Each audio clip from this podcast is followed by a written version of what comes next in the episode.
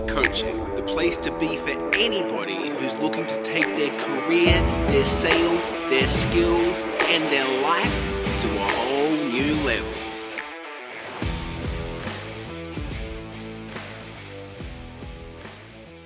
Welcome back to a, another episode of James Williams Coaching. Thank you for tuning in, um, wherever or whenever you are today. We are speaking about they don't want a best friend, they want the best price. I'm talking about your vendors, the people's properties, the people whose property you have listed. I've fallen into the trap before. I speak to so many agents who fall into the trap of feeling like we need to be friends with our vendors, trying to protect them from the pain, not really telling them what's actually happening or not happening, feeling like we're doing the right thing for them, when in fact, we are delaying the pain and most probably making it worse. They don't want a best friend, they want the best price. The market is changing, uh, and this is when agents don't get to be, don't get to feel like the hero throughout the entire process you know, when the, the market's booming and everything's great, we get to feel like rock stars and it's all easy, or at least the selling process is easy. We've got buyers wanting to pay more than what the property's worth. We've got good feedback after open for inspections. And I think agents get complacent with their sales processes.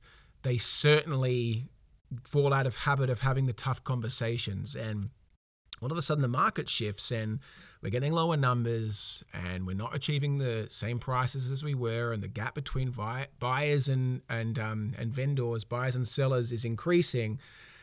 And all of a sudden, we don't just have good news to tell them. In fact, we may have bad news to tell them. But it's our job to be transparent with our communication. We've only got a certain amount of time to achieve the highest possible price in the current marketplace. And how long is that? Well, it, look, it depends on the individual scenario. I, I, think it's somewhere between zero to about 20 days, maybe 30 days. But around that time, it's getting sketchy and uh, inquiries are dropping, numbers are dropping, interest is dropping. Um, and and of course, you start losing leverage in negotiation, and buyers start paying you what they think they can get it for, rather than even what they think it's worth or what they need to do to beat the other buyers. We've only got a small window to get them the best possible price, and that is your job. Your job is not to achieve vendors their dream price or the price that they have in their head. It's fantastic when we do, but our job is to achieve vendors the highest possible price in the current marketplace. And in the current marketplace that we're in, sometimes we need to have tough conversations. Now, there are vendor management processes that will help you throughout this and protect the vendors and you throughout this. And when we depend upon the process or we can trust the process, we don't need to stress so much on the outcome because we can't necessarily control the outcome. We can only control the process. However, this is a marketplace where we have to have tough conversations.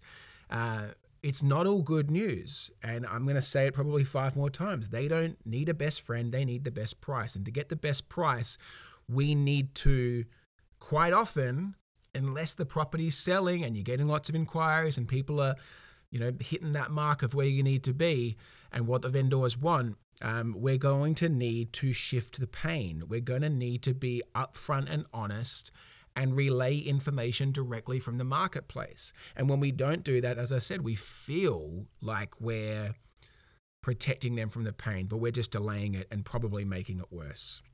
So, what does that look like shifting the pain that that looks like being upfront and honest and and we see it too often i mean I, have been there you know you do an open inspection it's the first open or the second or the third open and you know we felt the pain we heard what the buyers said, or we had the low number of inquiries or numbers through the open.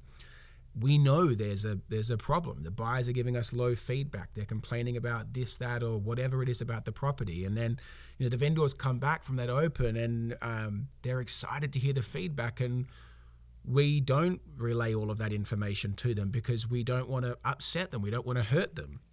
But the problem with this is, is that we're not on the same page and and this happens all the time. The vendors will try to protect, sorry, the, the agents will try to protect vendors from this feedback, um, and you know they don't speak to them on a daily basis. They don't tell them the truth about the fact that having low internet hits and no inquiries is a concern. Um, that your other stock that's on the market that's priced right is selling.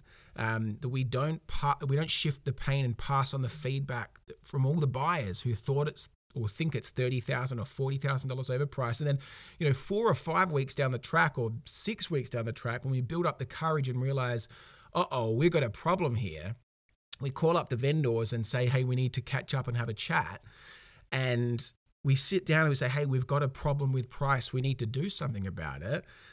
They're like, where the hell did that come from? I thought we were all good, right? Because we weren't bringing them into reality. We're letting them stay in a fairy tale land of thinking everything's okay when it's not. Our job isn't to get them the dream price. Our job is to get them the highest possible price in the current marketplace. And to do that, we need to get the advertised price to a point where the market sees value as soon as possible. When we do that, as long as it's within those first couple of weeks, we should generate a strong level of interest, no matter what marketplace we're in. We should get competition. We should have an emotional connection if the house is presented and marketed correctly, and we should be able to use that competition as leverage. But to do that in this current marketplace, we need to have the tough conversations. Now, there's obviously so much more to this in regards to the process from the go live meeting, where you have the meeting about managing their expectations before you hit the market and you get permission from them to be transparent with feedback whether it's good bad or ugly. The daily vendor contact the weekly vendor meetings discussing the strategy um, and and then obviously at the, the shifting of the pain and then the critical conversations using the right words where we're not talking about price reductions we're talking about providing a strategy to still achieve them the highest possible price there's so much more to go into there, and you can access all of these systems, all these scripts and dialogues at jameswilliams.coach. However, what we're talking about today is the fact that in the current marketplace, or in any marketplace, your vendors don't want a best friend, they want the best price.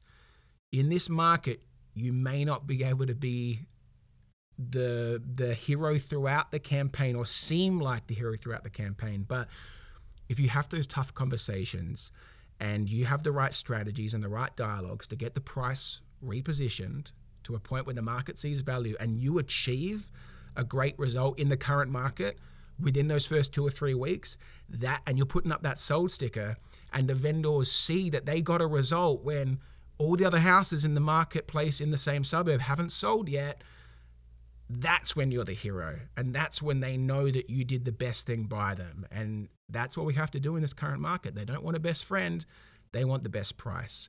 Um, i really hope today is helpful for you. It's just a conversation that i'm having with so many people whether it's in one-on-ones or in group environments at different offices around the country. We are in a different market but it's not the strongest who survive it's the most it's the ones who are most adaptable to change that's a Charles Darwin quote, and I definitely misquoted it, but hopefully it makes sense. Hopefully, this was helpful for you, and I'll speak to you again very soon for another episode of James Williams Coaching.